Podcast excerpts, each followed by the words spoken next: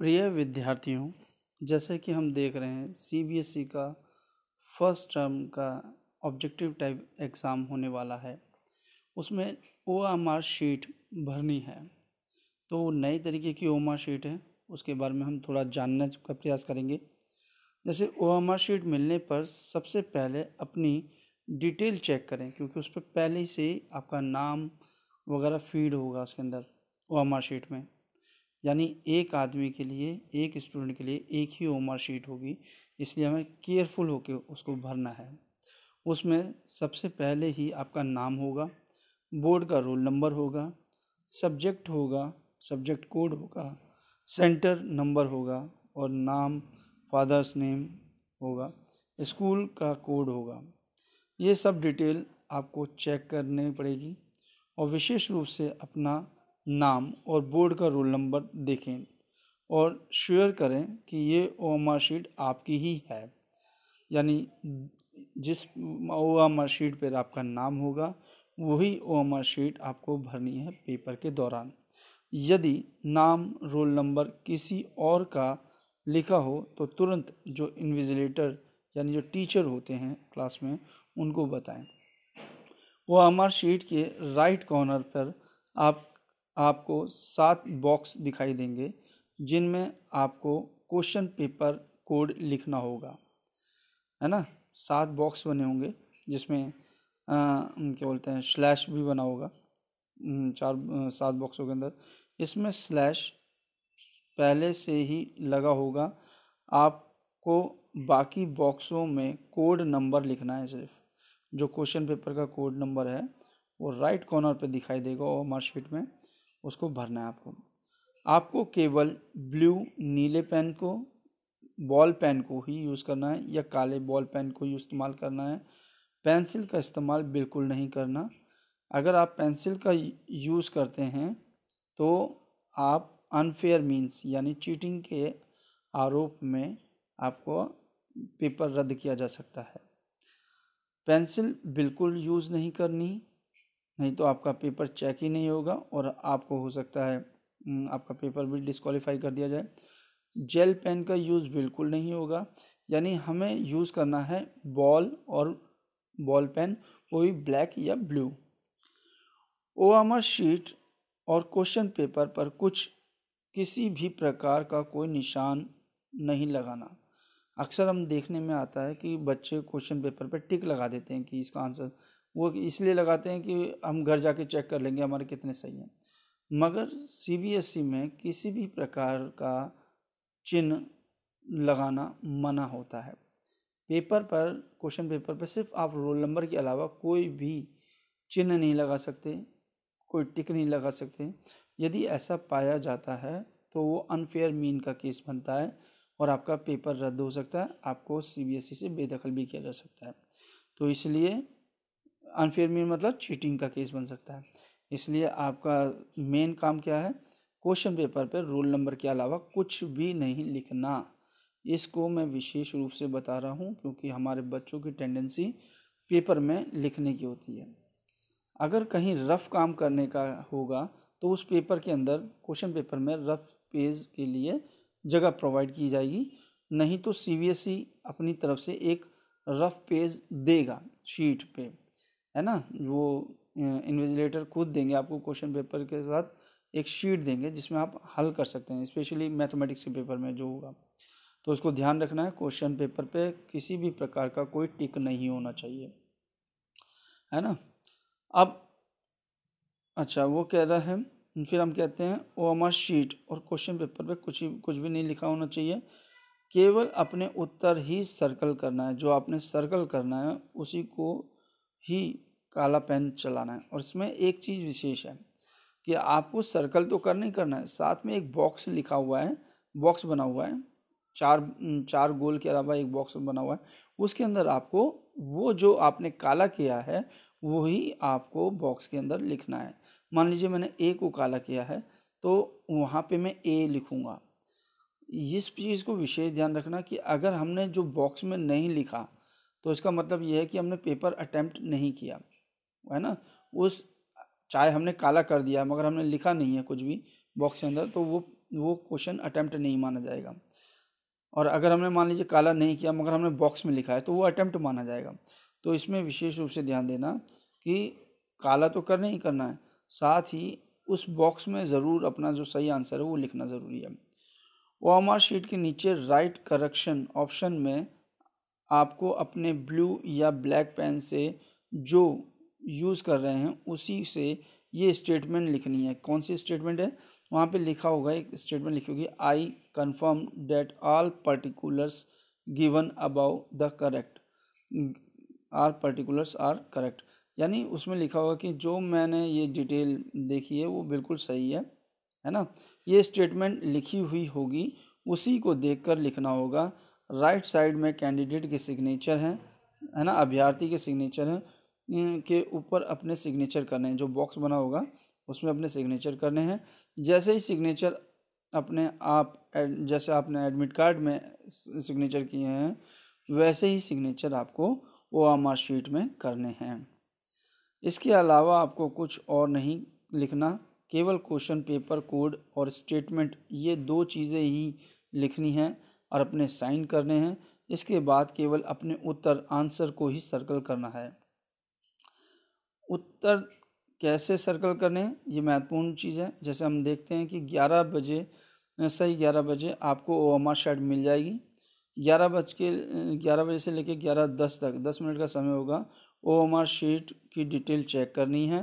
Question paper code भरना है statement लिखनी है और साइन करने हैं। यानी आपको ओ एम आर शीट पर डिटेल चेक करनी है। एक चीज़ क्वेश्चन पेपर का कोड लिखना, दूसरी चीज़, और उसमें क्वेश्चन पेपर, कोड लिखना है दूसरी चीज़, स्टेटमेंट लिखनी है तीसरी चीज़ और साइन करना है चौथी चीज़। दस बज के ग्यारह बज के दस मिनट से लेके ग्यारह बज के तीस मिनट तक आपको बीस मिनट क्वेश्चन पेपर पढ़ने का समय मिलेगा।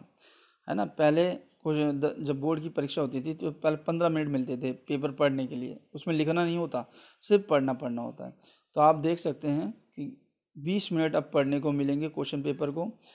साढ़े ग्यारह से लेके एक बजे तक यानी नब्बे मिनट यानी डेढ़ घंटे पेपर सॉल्व करने का मिलेगा आपको।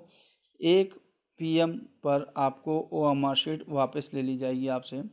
ओ question paper O M R sheet के साथ एक पेपर मिलेगा जिसमें आप अपना रफ काम करेंगे। जैसे मैंने अभी आपको बताया कि क्वेश्चन पेपर पे तो नहीं लिखना उसमें कोई भी कर, कुछ भी नहीं लिखना।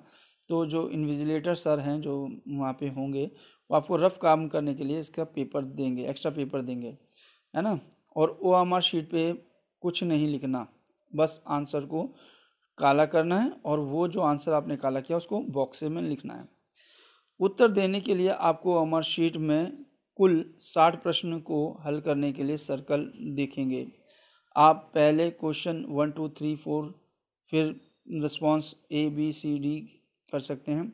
फिर एक बॉक्स बॉक्स मिलेगा चौखंडे आकार का, उसके ऊपर स्टार का निशान होगा और उसके बगल में स्टार का निशान होगा। फिर एक, दो, तीन, चार। इस तरह जो लास्ट सर्कल मिलेगा, जिसके ऊपर हैश टैग हैश टैग का निशान होगा।